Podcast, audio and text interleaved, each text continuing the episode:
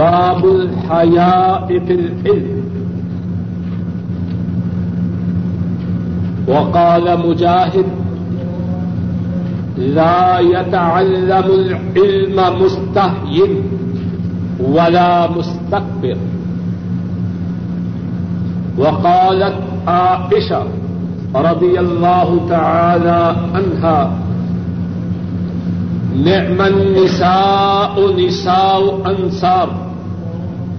نعم النساء نساء الأنصار.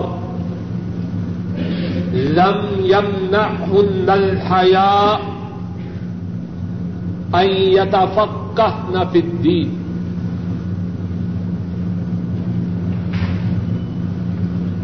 باب ہے اس بارے میں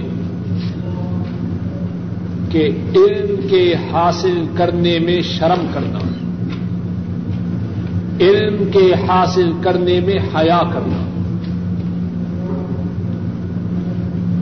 حضرت مجاہد راہ محلہ فرماتے ہیں، شرم کرنے والا اور تکبر کرنے والا علم کو نہیں سیکھ سکتا۔ اور حضرت عائشہ رضی اللہ تعالی عنہا انہوں نے فرمایا، انصار کی عورتیں اتنی عمدہ عورتیں ہیں دین کے سیکھنے میں شرم ان کے لیے رکاوٹ نہیں۔ ذرا قریب ہو جائیے۔ ہر طرف سے قریب ہو کے بیٹھے اس طرف سے بھی قریب۔ جس طرح کے معلوم ہے حضرت امام بخاری راہ اللہ، علم کے متعلق مختلف احادیث، مختلف ابواب میں ذکر فرما رہے ہیں۔ علم کے متعلق انہوں نے اس سے پہلے کتنی ہی عمدہ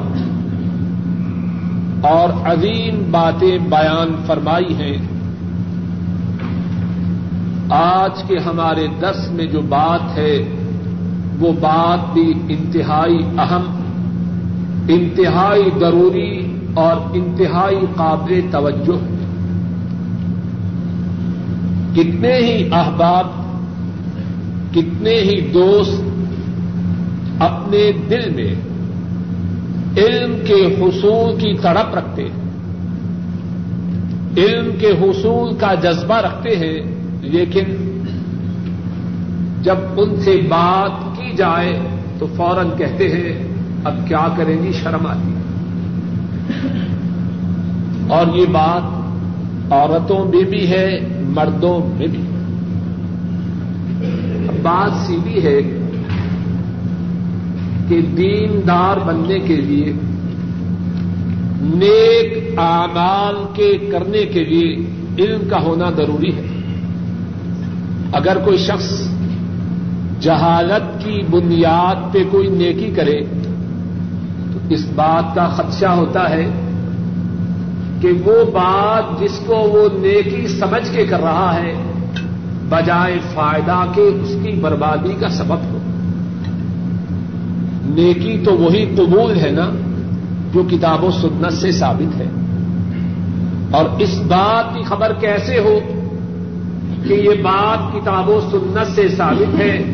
اس کا طریقہ، اس کی چابی علم ہے۔ اور کتنی دفعہ یہ بات عورتوں سے بھی اور مردوں سے بھی سنی جاتی ہے جی بات تو ٹھیک ہے لیکن ہمیں شرم آتی ہے۔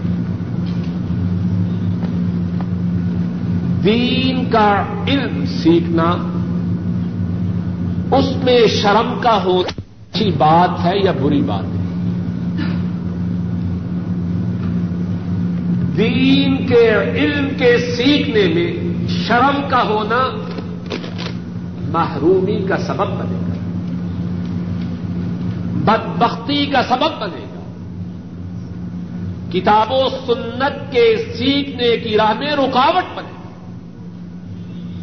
امام بخاری رہ اللہ اس بات میں اسی بات کو بیان فرماتے کہ علم کے سیکھنے کی راہ میں جو شرم ہے، یہ وہ حیا نہیں جو ایمان سے ہے۔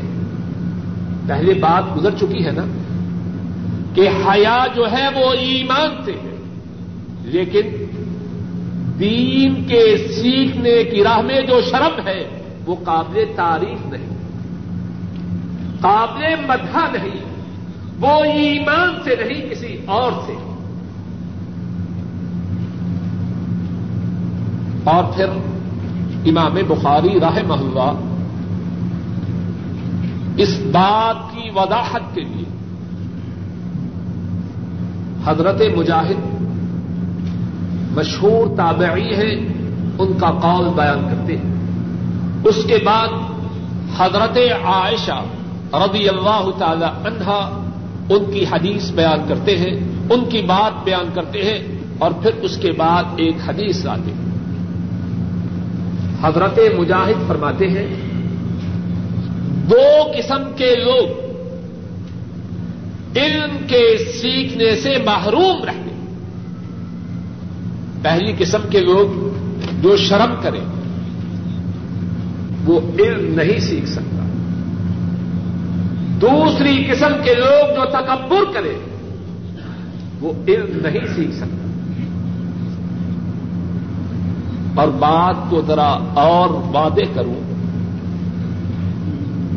اللہ کے فضل و کرم سے کتنے مرد اور کتنی عورتیں دروس میں شرکت کرتے ہیں، دین کے قریب ہوتے ہیں، لیکن ان کا قرآن کریم کا پڑھنا غلط ہے۔ کتنے ایسے ہیں کہ انہیں نماز کا ترجمہ بھی معلوم نہیں۔ اب ان کے دلوں میں تڑپ موجود ہے، لیکن کہتے ہیں کہ شرم آتی۔ ان بہنوں اور بھائیوں کو سوچنا چاہیے، کیا ان کی عظمت، ان کا مقام حضرات صحابہ سے زیادہ ہے؟ حضرات صحابہ جب مسلمان ہوئے تو کتنے ایسے تھے ان کی عمریں چالیس سال سے زیادہ تھی اور کتنے ایسے تھے جن کی عمر پچاس سال سے زیادہ تھی۔ اور کتنے ایسے تھے کہ ان کی عمریں اس سے بھی زیادہ تھی کیا ان کی عمر کے زیادہ ہونے نے دین کے سیکھنے سے ان کو روکا۔ ایسی بات نہیں۔ صحیح بخاری میں ایک مقام پہ ہے۔ حضرت عبد الرحمان ابن عوف رضی اللہ تعالی عنہ۔ اور جانتے ہیں آپ وہ کون ہیں؟ ان دس صحابہ میں سے ایک ہے جن کا نام لے کے رسول کریم صلی اللہ علیہ وسلم نے جنت کی بشارت دی تھی۔ آشرا مبشرہ میں سے ایک ہے۔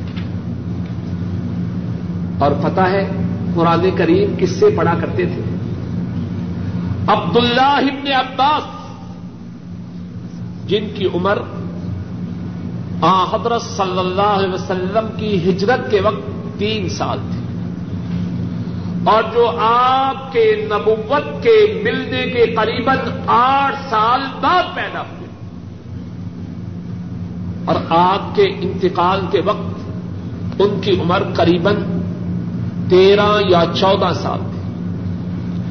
عبد الرحمان ابن عوف عبد اللہ ابن عباس سے قرآن کریم پڑھا کر کہاں عبد الرحمان ابن عوف؟ عبد اللہ ابن عباس اس میں کوئی شک نہیں، ان کا مقام و مرتبہ بہت بلند ہے، لیکن اس کے باوجود عبد الرحمان ابن عوف۔ ان کے مرتبہ کے برابر تو نہیں۔ عبد الرحمان ابن عوف۔ ان دس خوش نصیب صحابہ میں سے ایک ہے جن کا نام لے کر رسول کریم صلی اللہ علیہ وسلم نے جنت کی بشارت دی۔ اور عبداللہ ابن عباس ان سے عمر میں بہت چھوٹے، لیکن صحیح بخاری کی ایک روایت میں ہے۔ عبداللہ ابن عباس فرماتے ہیں، میں کتنے صحابہ کو قرآن کریم پڑھایا کرتا اور انہی میں سے ایک عبد الرحمان ابن عوف رضی اللہ تعالی عنہ بھی۔ کچھ بات واضح ہوئی کہ نہیں؟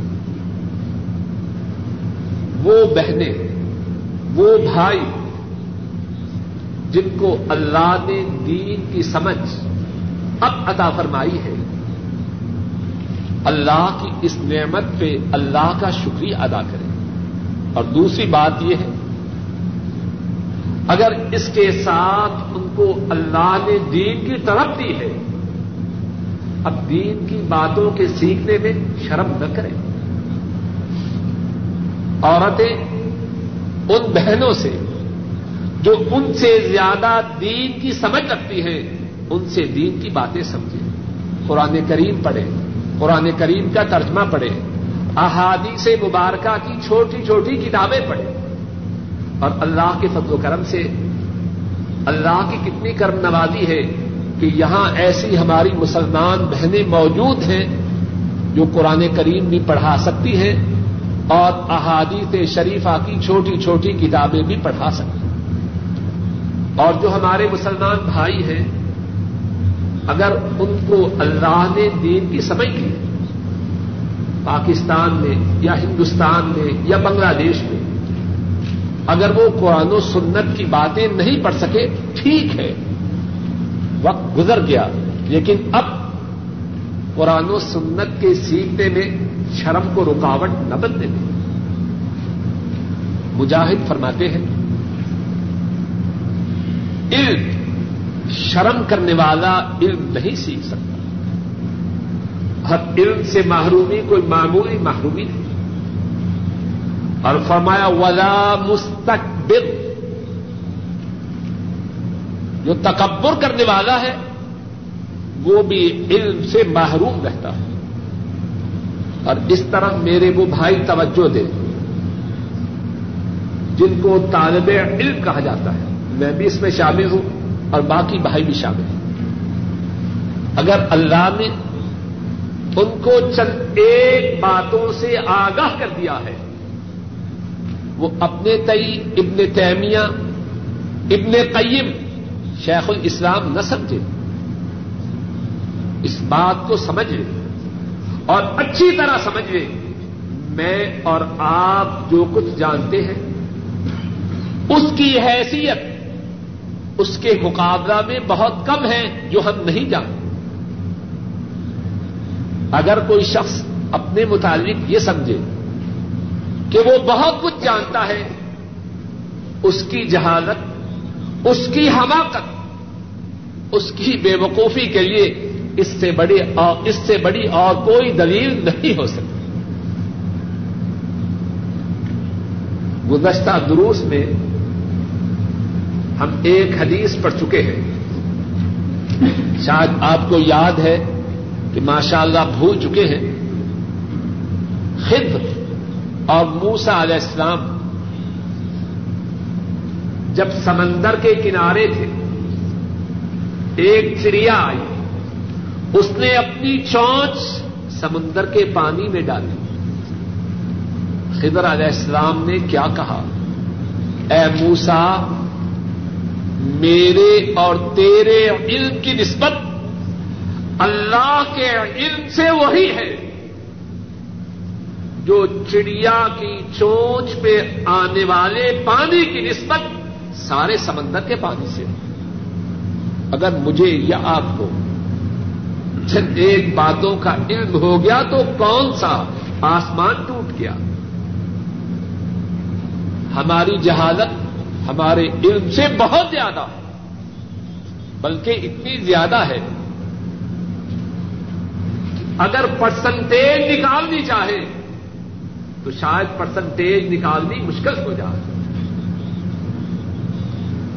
چڑیا کی چونچ میں آنے والا پانی، سمندر کے پانی سے اسے کیا نسبت ہے؟ حضرت عائشہ رضی اللہ تعالی عنہ فرماتی ہے اللہ کی رحمتیں ہو امام بخاری پر۔ بات کو دلوں میں اتارنا چاہتے حضرت عائشہ فرماتی ہے انصار کی عورتیں، کتنی عمدہ عورتیں ہیں۔ دین کی سمجھ حاصل کرنے کی راہ میں شرم، ان کے لیے رکاوٹ نہیں۔ انصار کتنے پیارے لوگ ہیں اور پیارے کیوں نہ ہوں؟ جن کا نام ہی انصار ہے۔ مدد کرنے والے کس کی مدد کرنے والے؟ ان کی مدد کرنے والے اور ان کے ساتھیوں کی مدد کرنے والے جن ایسا اللہ کی مخلوق میں کوئی نہیں۔ نہ ان سے پہلے نہ ان کے زمانے میں اور نہ قیامت تک۔ انصار کتنے پیارے ہیں۔ اور ان کی باتیں، ان کی خصلتیں، ان کے اوساف کتنے پیارے ہیں۔ اللہ نے چاہا تو کسی وقت ان کے متعلق تفصیل سے عرض کریں۔ گے اور اب بات جو ارض منہ اب جو بات منہ میں آئی ہے، کہتے جاؤں انصار کی محبت، ایمان کی علامت ہے۔ اور ان سے بخش نفاق کی نشانی ہے۔ انہی انصار کی خوبیوں میں جو خوبیاں تھیں، انصار کی عورتیں دین کے معاملہ کے سمجھنے میں شرم نہ کرتی۔ اور شرم کیوں کرے وہ دین کو اپنی زندگیوں میں جاری و ساری کرنا چاہتے اپنے زندگیوں میں دین کی حکمرانی چاہتی تھی۔ اب دین کو سمجھے ہی کہ نہیں؟ تو دین کو اپنی زندگیوں میں جاری و ساری کیسے کریں اور اس کے بعد امام بخاری راہ محلہ ایک حدیث آتے ہیں بڑی عبد صاحب قال حدثنا محمد بن سلام. قال اخبرنا ابو معاویہ قال حدثنا هشام. عن أبيه. عن زينب ابنة أم سلمة رضي الله تعالى عنها. عن أم سلمة رضي الله تعالى عنها قالت جاءت أم سليم رضي الله تعالى عنها إلى رسول الله صلى الله عليه وسلم. فقالت یا رسول اللہ ان اللہ لا يستحي من الحق، فهل على المرأة من غسل إذا احتلمت؟ قال النبي صلى الله عليه وسلم،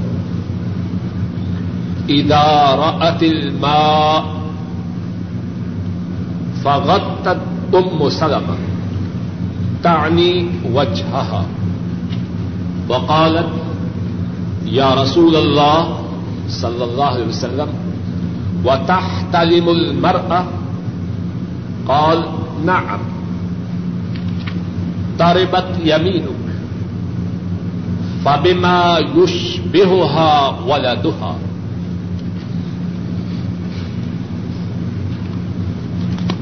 اس حدیث مبارک میں کتنی ہی باتیں ہیں، اس کے متن میں بھی اور اس کی صنعت میں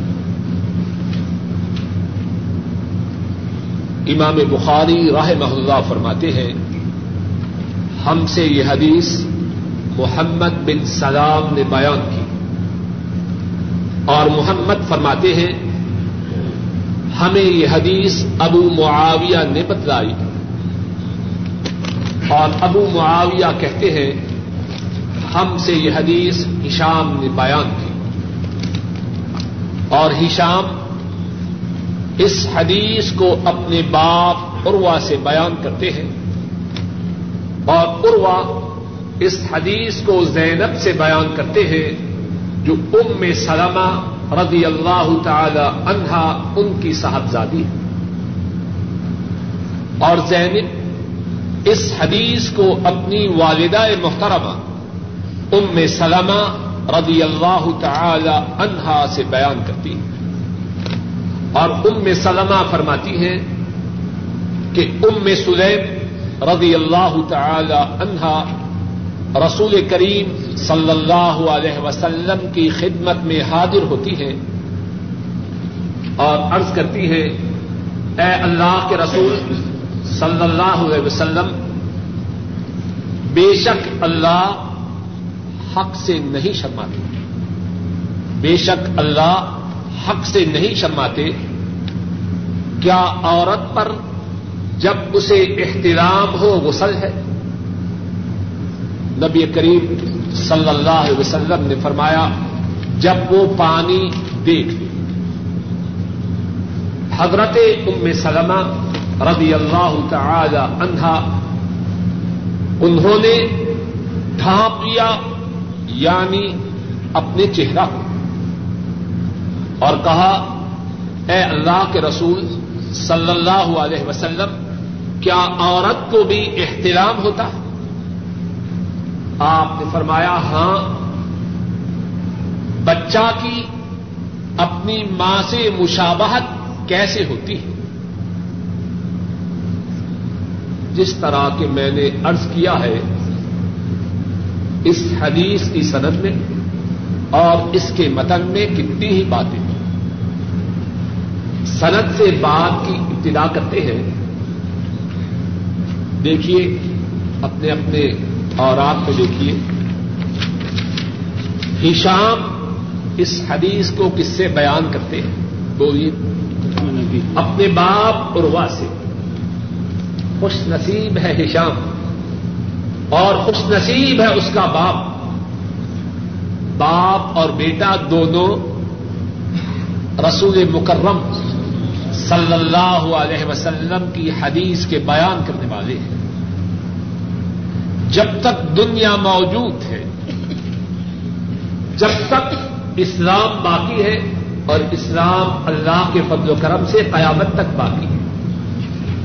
اس باپ بیٹے کا نام ان خوش نصیبوں کی فہرست میں شامل رہے گا جو اللہ کے رسول صلی اللہ علیہ وسلم کی احادیث کے بیان کرنے والے ہیں۔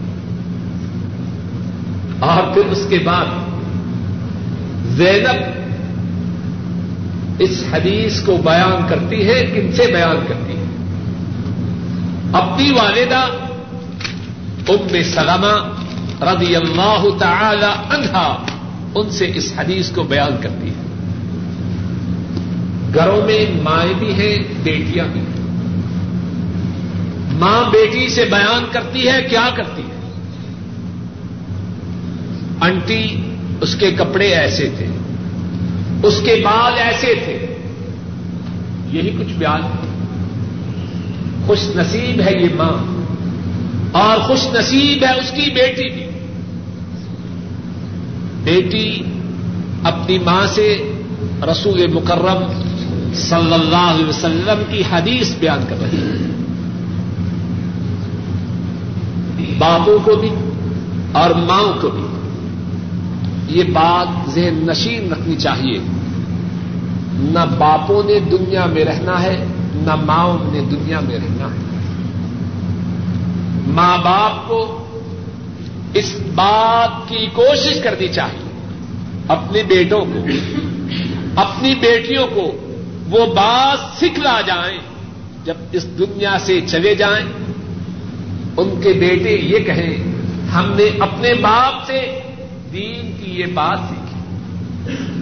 بیٹیاں یہ کہیں، ہم نے اپنی امی سے رسول کریم صلی اللہ علیہ وسلم کی یہ سنت سیکھی کیا ہوگا؟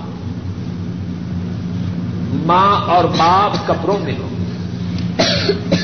اور ان کے بیٹے اور بیٹیاں ان سے جو دین کی باتیں سیکھیں گے۔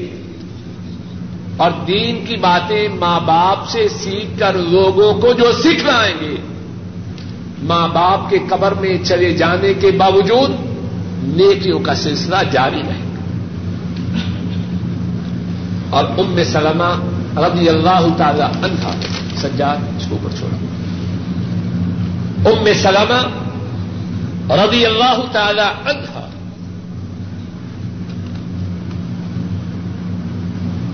اس حدیث کو بیان کرتی ہے کہ ام سلیم رضی اللہ تعالی عنہا، وہ نبی مکرم صلی اللہ علیہ وسلم کی خدمت میں حاضر ہوتی۔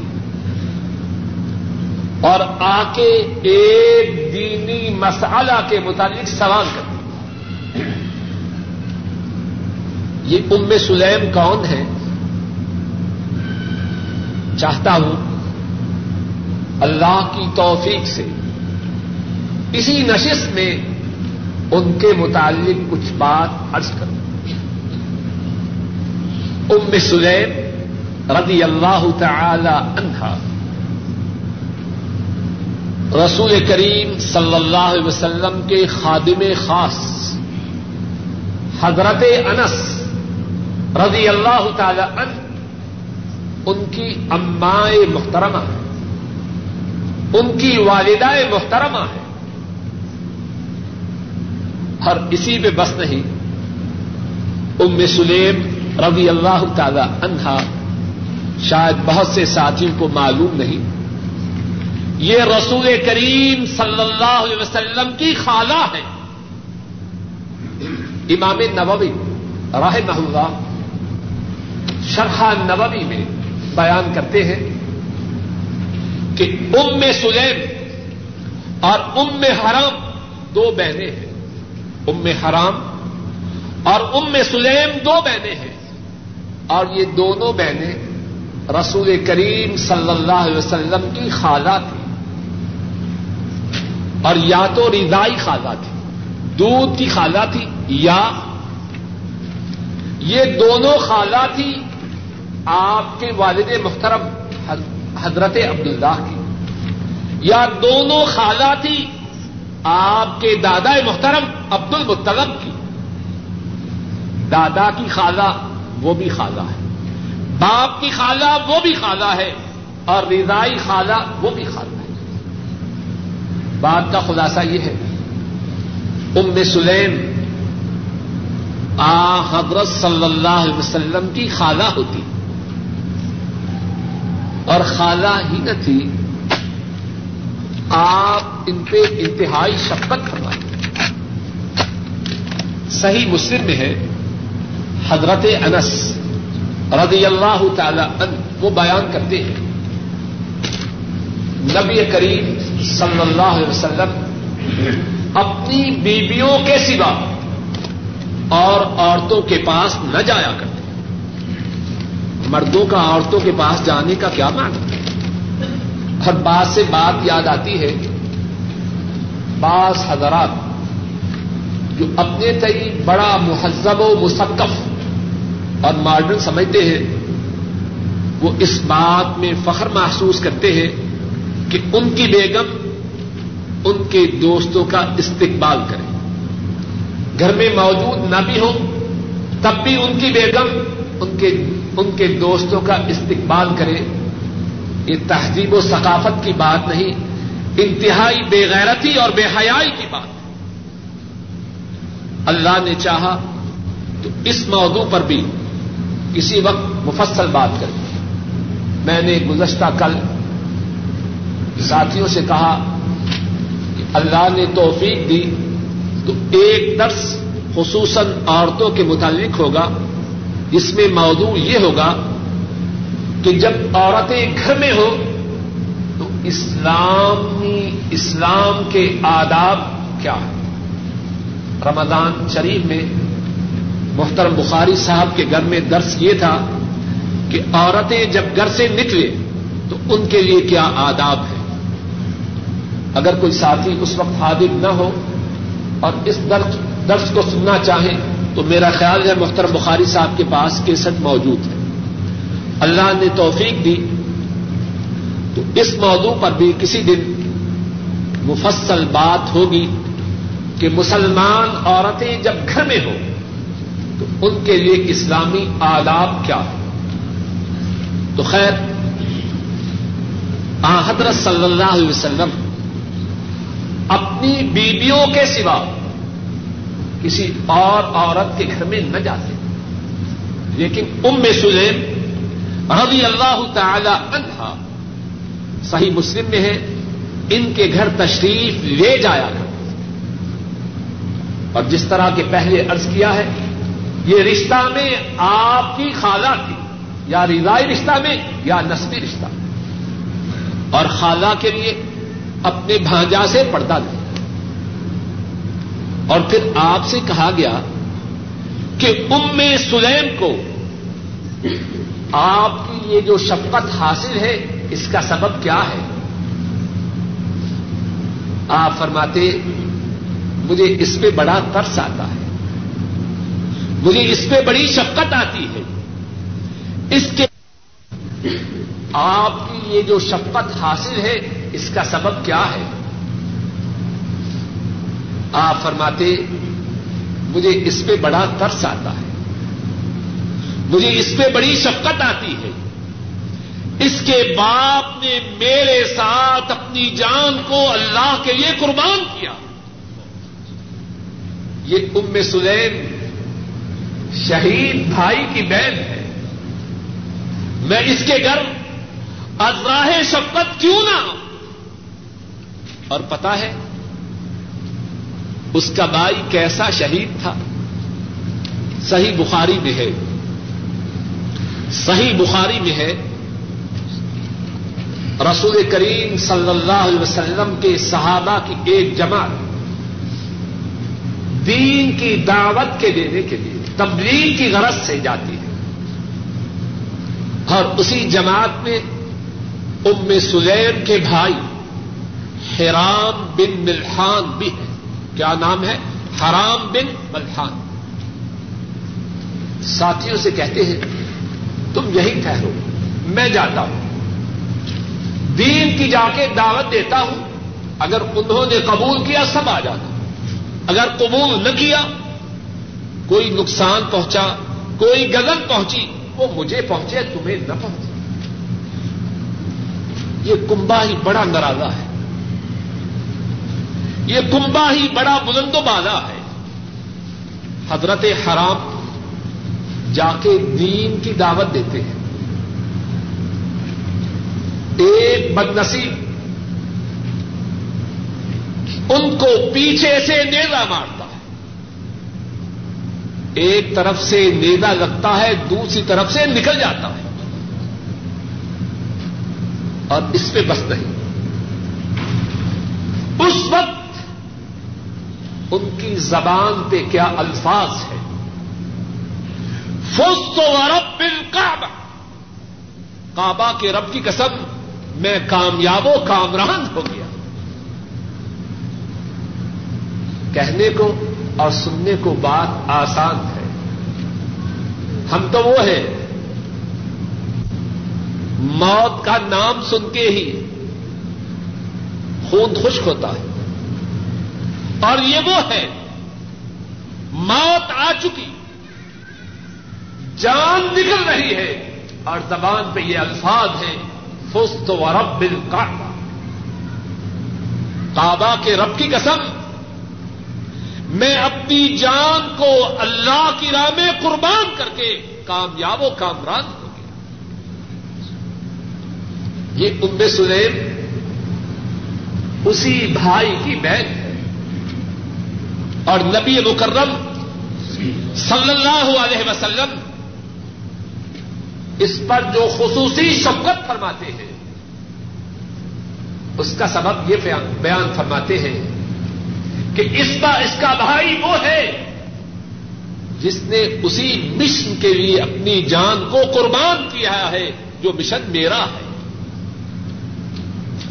اور یہ ام سلیم وہ ہے نبی مکرم صلی اللہ علیہ وسلم ان کے گھر میں آ کے آرام فرماتے ہیں۔ ان کی باتیں کتنی ہی زیادہ ہیں۔ صحیح مسلم میں ہے۔ آ حضرت صلی اللہ علیہ وسلم ان کے گھر میں آرام فرما رہے ہیں۔ جس میں مبارک سے پسینہ گر رہا ہے۔ ام سلیم اس پسینے کو جمع کر کے شیشی میں ڈال رہی آ، حضرت صلی اللہ علیہ وسلم فرماتے ہیں، اے ام سلیم اس پسینہ کو کیا کرو گی؟ عرض کرتی ہے اس پسینہ کو اپنی خوشبو میں شامل کرے گی آپ کا پسینہ بہترین خوشبوؤں میں سے خوشبو ہے۔ اور ہماری خوشبوؤں کی جو خوشبو ہے وہ آپ کا پسینہ ہے۔ آ حضرت صلی اللہ علیہ وسلم کو اس کمبا سے بڑا پیار ہے۔ اسی کمبا سے پیار کیوں نہ ہو، اس کمبا کی، اسلام کے لیے۔ آ حضرت صلی اللہ علیہ وسلم کے لیے بڑی قربانی۔ یہی ام سلیم۔ آ حضرت صلی اللہ علیہ وسلم مدینہ طیبہ ہجرت کر کے تشریف لاتے۔ اب کیا ہے؟ اپنے ننے منع صاحبزادے انس ان کے ہاتھ کو تھامے ہوئے ہیں۔ آ حضرت صلی اللہ علیہ وسلم کی خدمت میں حاضر ہوتی عرض کرتی ہے، اے اللہ کے رسول، صلی اللہ علیہ وسلم، مدینہ کے جتنے مسلمان ہیں، انہوں نے آپ کی خدمت میں تحفے پیش کیے۔ آپ کی خدمت میں ہدیے پیش کیے ہیں۔ میں نے جو کچھ میرے پاس ہے، اس میں دیکھا۔ میرے پاس تو کچھ بھی نہیں۔ میں نے چاہا یہی میرا نور نظر، یہی میرا لخت جگر، جو انس ہے، وہ میں آپ کی خدمت میں پیش کروں۔ فل یا تم کا ماں بدا یہ آپ کا خادم ہے، آپ کا ملازم ہے، آپ کا نوکر ہے۔ اور آپ کی نوکری کے لیے آپ کی خدمت کے لیے میری طرف سے کوئی شک نہیں۔ یہ آپ کی ویسے ہی خدمت کرے گا جس طرح آپ پسند فرمائیں۔ کتنی محبت ہے۔ کتنی جانساری ہے۔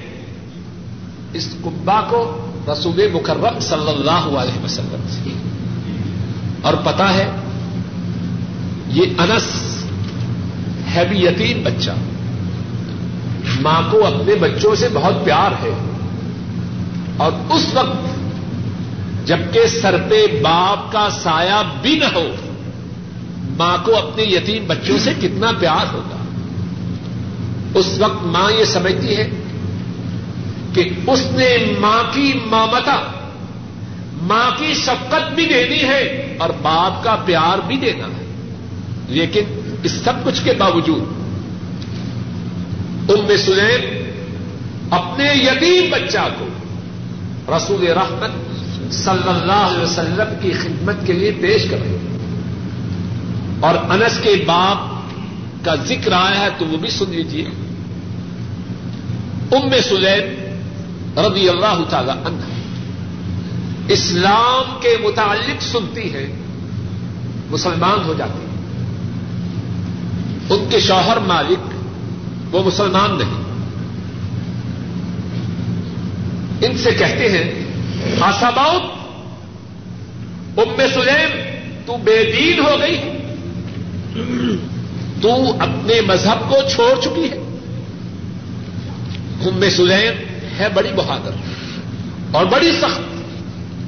فوراً اپنے شوہر سے کہتی ہے ماں سبو ولا کنی آمن میں بے دین نہیں ہوئی، میں تو ایمان کے دائرہ میں داخل ہوئی۔ اور یہاں یہ بات بھی سمجھیے، بات سے بات یاد آتی ہے۔ ہماری جو عورتیں ہیں، عام طور پر جب کوئی بے دینی کی بات کرے ان کو سمجھایا جائے، کہتی ہے کیا کریں جی؟ میاں ایسے ہی چاہتے ہیں۔ آپ نے کبھی بات سنی ہے کہ نہیں ہے؟ بول تو دیجیے نا۔ ڈریے نہیں، آپ کے نام نہیں لکھے جائیں گے۔ عورت بے دین ہو، بے پردہ ہو، اللہ اور اس کے رسول کی نافرمان ہو، اسے سمجھایا جائے، فوراً کہتی، کیا کروں جی؟ میاں ایسے ہی چاہتے ہیں۔ ساری ذمہ داری اپنے شوہر کے سر دیتی ہے ذرا اس عورت سے پوچھیے کیا اس کی ساری زندگی شوہر ہی کی مرضی پہ کتنی باتیں ہیں جو شوہر منوانا چاہتا ہے مانتی نہیں۔ ایڑی چوٹی کا زور لگا لے، کرنا وہی ہے جو اپنی مرضی۔ باقی ساری باتوں میں تجھے شوہر یاد نہیں رہا؟ اللہ کی نافرمانی کے لیے شوہر کے نام کو حجت بناتی اور اس کے برعکس اتنی ہی عورتیں ہیں، میاں بڑا زور لگاتا ہے، دین میں آ جائیں باقی سب باتیں تو ٹھیک ہے یہ بات میری سمجھ میں نہیں آتی۔ عورتوں کا یہ طرز عمل، اور ماشاء اللہ سب عورتیں ایسی نہیں، اچھی بھی ہیں۔ عورتوں کا یہ طرز عمل اسلامی نہیں، غیر اسلامی۔ مسلمان عورت، وہ اللہ کی غلام ہے۔ شوہر کی ان باتوں پہ لمبے کہتی ہے جو اسلام کے مطابق ہے اور شوہر کی جو باتیں اسلام کے خلاف ہو ان کی کوئی حیثیت نہیں۔ ام سلیم،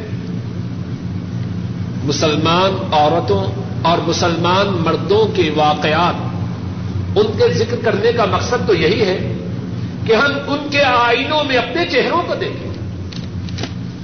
جہاں غلطی ہو، اس کی اصلاح کریں۔ اور جہاں درست ہو، اس بات پہ ثابت قدم رہے ام سلیم مسلمان ہو چکی ہے شوہر مسلمان نہیں۔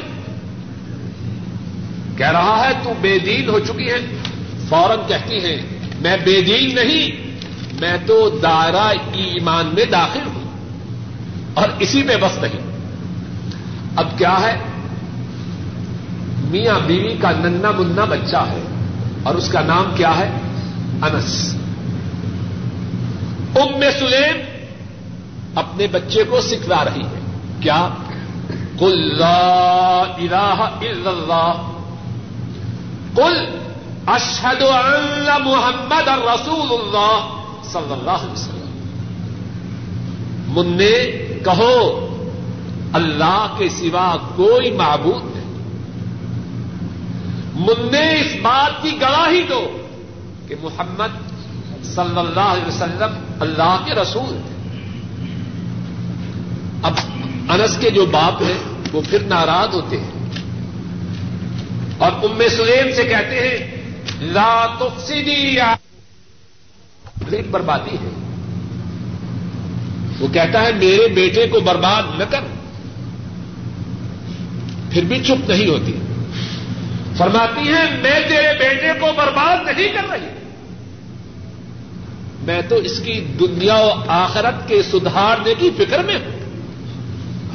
تو کہتا ہے، میرے بیٹے کو برباد نہ کر۔ اللہ کی حکمت، انس کے والد سفر پہ جاتے ہیں۔ انس کے والد سفر میں جاتے ہیں۔ دشمن اس کو قتل کر دیتے ام سلیم اپنے شوہر کی وفات کی خبر کو سنتی ہے، کہتی ہے، ٹھیک ہے، لیکن میں اپنے ننے منہ انس کو تب تک دودھ پلاؤں گی جب تک یہ پیتا رہے۔ اور تب تک شادی نہ کروں گی جب تک انس بڑا نہ ہو جا وقت گزرتا ہے۔ حضرت انس کچھ بڑے ہوتے۔ ہیں مدینہ کے ایک بہت بڑے مالدار اتنے مالدار ہیں اور روایات میں ہے معطا امام مالک میں ہے کہ مدینہ میں باغات کے جتنے مالک ہیں، ان تمام میں سب سے زیادہ مالدار حضرت ابو طلحہ ہے ابو طلحہ ہے وہ شادی کا پیغام لے کے پہنچتے لیکن ابو طلحہ اس وقت مسلمان نہیں۔ اب بیوہ عورت ہے، یتیم بچہ ہے۔ شادی کا پیغام اس کی طرف سے آیا ہے۔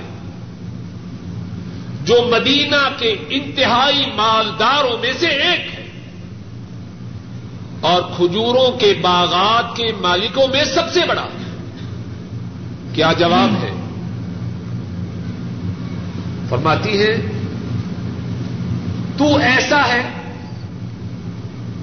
کہ تجھ سے نکاح سے انکار نہیں ہو سکتا، لیکن تو مشرق ہے اور میں مسلمان ہوں، تیرا میرا نکاح کیسے ہو سکتا؟ مسلمان عورت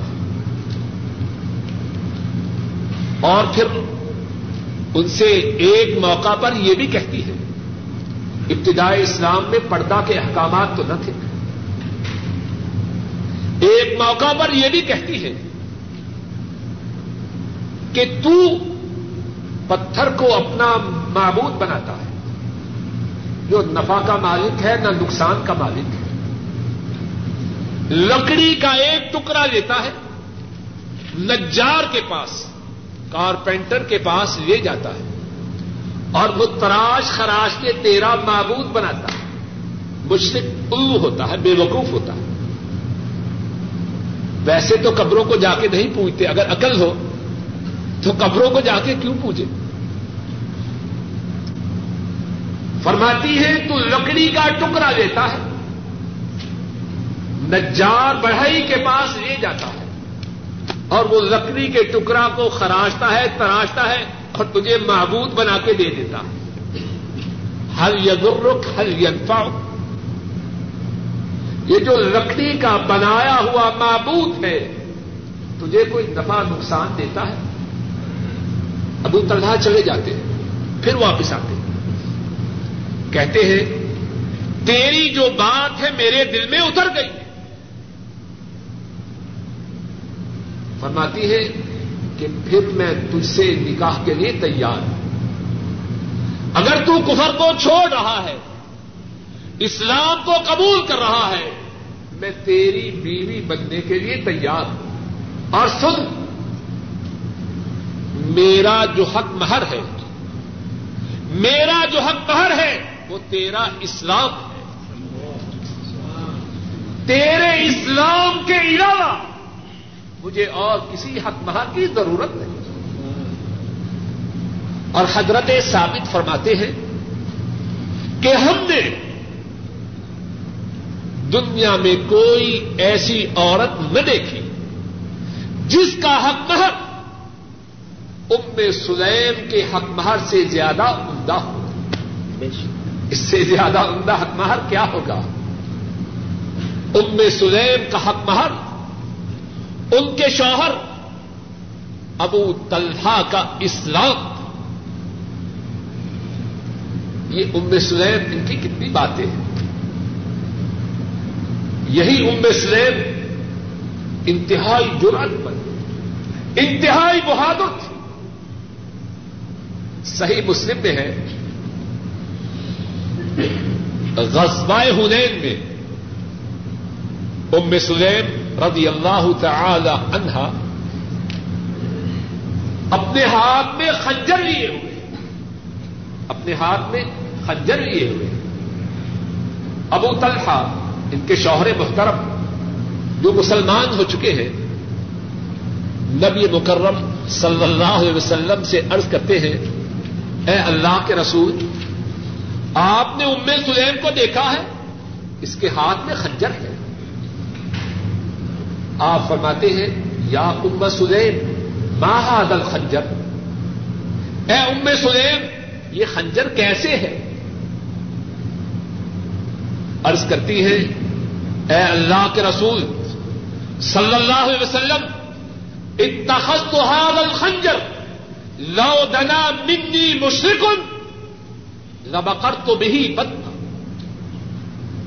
اے اللہ کے رسول، صلی اللہ علیہ وسلم میں نے یہ خنجر اس لیے لیا ہے، اگر کوئی مشرق میرے قریب آیا، اس کے پیٹ کو چاک کر دوں۔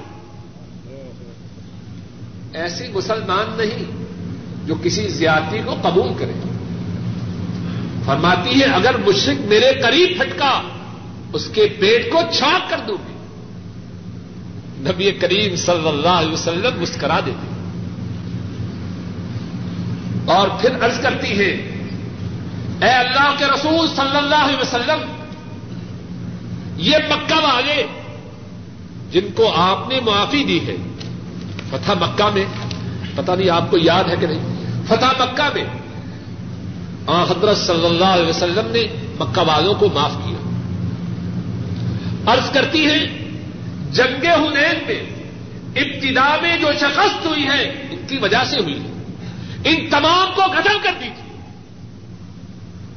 ان کے بھاگنے کی وجہ سے، کیونکہ وہ مسلمانوں کے ساتھ شریک تھے۔ ان کے بھاگنے کی وجہ سے آپ کو شکست سے دو چار ہونا پڑا۔ ان تمام کو قتل کر دیجیے آپ فرماتے ہیں نہ ان اللہ کفا و احسن۔ اللہ نے ہماری مدد کی ہے۔ معاملے کو سدھار دیا ہے۔ ان کو ہم قتل نہیں کرتے تو بات یہ عرض کر رہا تھا۔ ام سلیم انتہائی جرات مند، انتہائی بہادر۔ اور یہی نہیں کہ دشمنوں کے مقابلہ میں بہادر ہیں، مصیبتوں کے آنے پر بھی انتہائی ثابت قدم ہے بعض لوگ ہیں دشمن کے مقابلہ میں بڑے بہادر، لیکن اپنے اوپر مصیبت آ جائے، بالکل ٹھس ہو جاتے ام سلیم مصیبتوں کے آنے پر بھی انتہائی بہادر صحیح مسلم میں ہے۔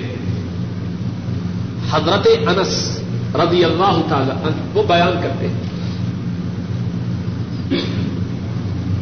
ام سلیم، ان کا ایک بیٹا تھا۔ ابو طلحہ، ان کا صاحبزادہ۔ ام سلیم، ان کا صاحبزادہ۔ بیمار تھا۔ ابو طلحہ گھر سے باہر تھے۔ بیٹا فوت ہو جاتا ہے۔ ابو طلحہ واپس آتے ہیں۔ ان کے واپس آنے سے پہلے ام سلیم تمام اہل خانہ کو کہتی ہے کوئی میرے شوہر کو ہمارے بیٹے کے فوت ہونے کے متعلق نہ بتلا۔ ذرا غور کیجیے بات کہنے اور سننے کو آسان ہے۔ بیٹا فوت ہو جائے، عورتیں تو عورتیں، مردوں کے ہوش و حواس ٹھکانے نہیں رہتے یہ ماں ہے۔ اس کی عقل، اس کی سمجھ، اس کا حوصلہ، اس کی قوت برداشت۔ کتنی ابھی گھر والوں سے کہہ رہی ہے، ابو طلحہ میرے شوہر کے آنے پر کوئی گھر والا ان کو بیٹے کے وفات، بیٹے کی وفات کے متعلق نہ بتلا۔ میں جانوں، وہ جانوں اب ظاہر ہے کہ جو عورت ایسی ہو، اس کی گھر والے بات مانتے ہوں گے کہ نہ مانتے ہوں ان کی جو شخصیت ہے وہ ہمارے سامنے ہے۔ ابو طلحہ آتے ہیں، پوچھتے ہیں بیٹا کیسے ہے؟ فرماتی ہے ہوا اسکن مما کان، وہ پہلے سے زیادہ اطمینان و سکون میں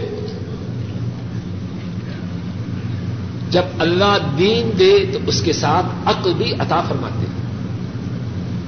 اور دین کا مزہ ہی تب ہے جب ساتھ عقل بھی ہو۔ کتنی عمدہ بات ہے، جھوٹ بھی نہیں۔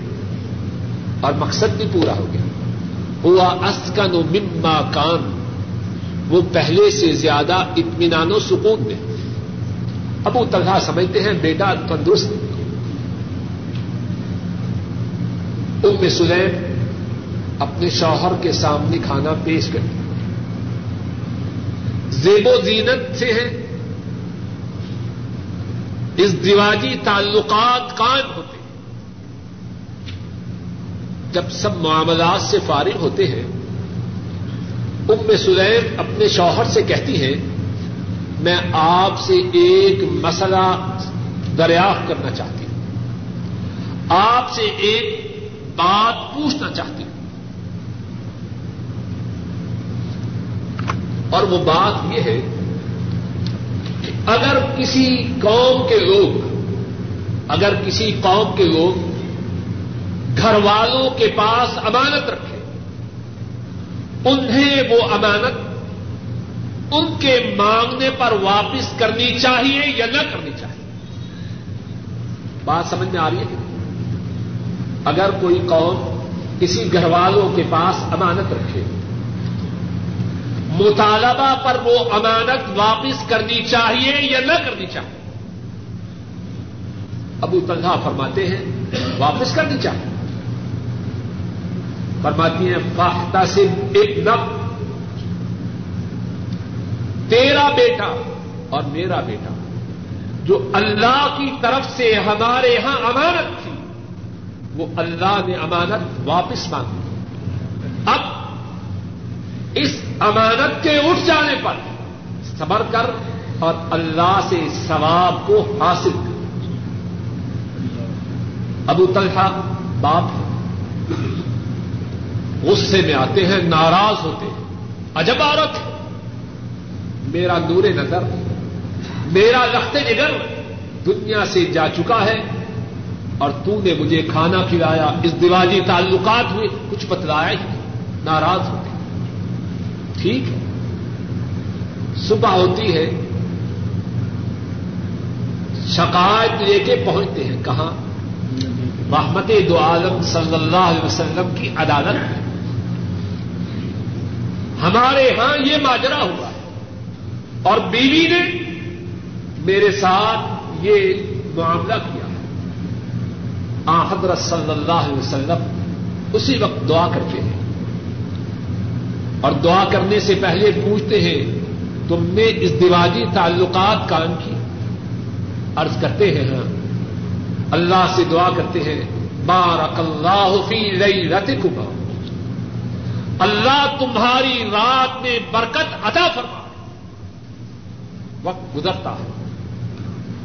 رسول کریم صلی اللہ علیہ وسلم ایک سفر میں وقت گزرتا ہے۔ رسول کریم صلی اللہ علیہ وسلم ایک سفر میں ہے۔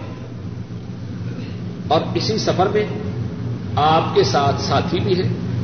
اور انہی ساتھیوں میں ابو طلحہ بھی ہے اور ام سلیم بھی ہے اور بات سننے سے پہلے پھر کہوں ہم کچی پکی بات کے قائل ہیں۔ صحیح مسلم میں یہ واقعہ ہے۔ صحیح مسلم میں یہ واقعہ ہے۔ حضرت صلی اللہ علیہ وسلم سفر میں ہے آپ کے کچھ ساتھی آپ کے شریک سفر ہیں اور انہیں میں ابو طلحہ بھی ہے اور ان میں سلیم بھی ہے حضرت صلی اللہ علیہ وسلم واپس تشریف لاتے ہیں۔ مدینہ طیبہ کے قریب پہنچتے ہیں۔ رات کا وقت ہے اور آپ کا طریقہ مبارک ہے کہ جب رات کا وقت ہو، مدینہ طیبہ میں داخل نہیں ہوتے، وعلیکم السلام۔ مدینہ طیبہ میں داخل نہیں ہوتے۔ شہر سے باہر ہی ٹھہر جاتے ہیں۔ میری طرف توجہ۔ آ، حضرت صلی اللہ علیہ وسلم شہر سے باہر ہی ٹھہر جاتے ہیں۔ تاکہ جب دن ہو، اس وقت شہر میں داخل ہوا جائے۔ رات ہی میں، بھائی میری طرف توجہ رات ہی میں ام سلیم رضی اللہ تعالی عنہا، انہیں درد شروع ہوتا ہے۔ انہیں درد شروع ہوتا۔ ہے اب حضرت صلی اللہ علیہ وسلم جب روانہ ہوتے ہیں، ام سلیم، ان میں یہ سخت نہیں، ان میں یہ طاقت نہیں کہ سفر میں چل سکے۔ حضرت صلی اللہ علیہ وسلم مدینہ طیبہ کی طرف روانہ ہو جاتے ہیں۔ ام سلیم اور ابو طلحہ رضی اللہ تعالی عنہما دونوں رک جاتے ہیں۔ ابو طلحہ اس وقت اللہ سے دعا کرتے ہیں۔ اے میرے اللہ، آپ جانتے ہیں کہ مجھے یہ بات پسند ہے کہ جب رسول اللہ صلی اللہ علیہ وسلم مدینہ سے نکلے تو میں آپ کے ساتھ ہوں۔ اور جب آپ مدینہ طیبہ واپس آئیں، اے اللہ، آپ جانتے ہیں، میں اس بات کو پسند کرتا ہوں کہ واپسی میں بھی میں آپ کے ساتھ ہی آپ کے شہر میں داخل ہوں۔ اللہ کے روبرو اپنی کیفیت اور اپنی خواہش کو پیش کرتے ہیں۔ اور اللہ بھی ایسے لوگوں کی دعا کو مسترد نہیں کرتا کیا ہوتا؟ اسی وقت ام سنین کہتی ہے، اے شوہر محترم، مجھے جو دردیں شروع ہوئی وہ اب ختم ہو چکی۔ اللہ کے لیے کیا کوئی مشکل؟ اب ایک انجیکشن دے، درد بدہم یا ختم ہو جاتی ہے کہ نہیں؟ اللہ کے لیے کیا کوئی مشکل؟ ام سلیم کہتی ہے، اے شوہر محترم اب مجھے کوئی درد نہیں۔ ابو طلحہ بھی سفر پہ روانہ ہوتے ہیں۔ مدینہ طیبہ پہنچتے ہیں۔ دوبارہ دردیں شروع ہوتی ہیں۔ رات کے وقت ان کے ہاں بچہ پیدا ہوتا ہے۔ ام سلیم فرماتی ہے آزاد۔ ان شاء اللہ اسی سے، اسی مقام سے اپنی بات کو آئندہ درس میں ان شاء اللہ مکمل کریں گے۔ اللہ تعالیٰ اپنے فضل و کرم سے ہم سب کو دیکھی کی توفیق عطا فرمائے۔ گناہوں سے محفوظ رکھے۔ آخر دعوانا ان الحمد للہ رب سوال یہ ہے کہ اگر شوہر صاحب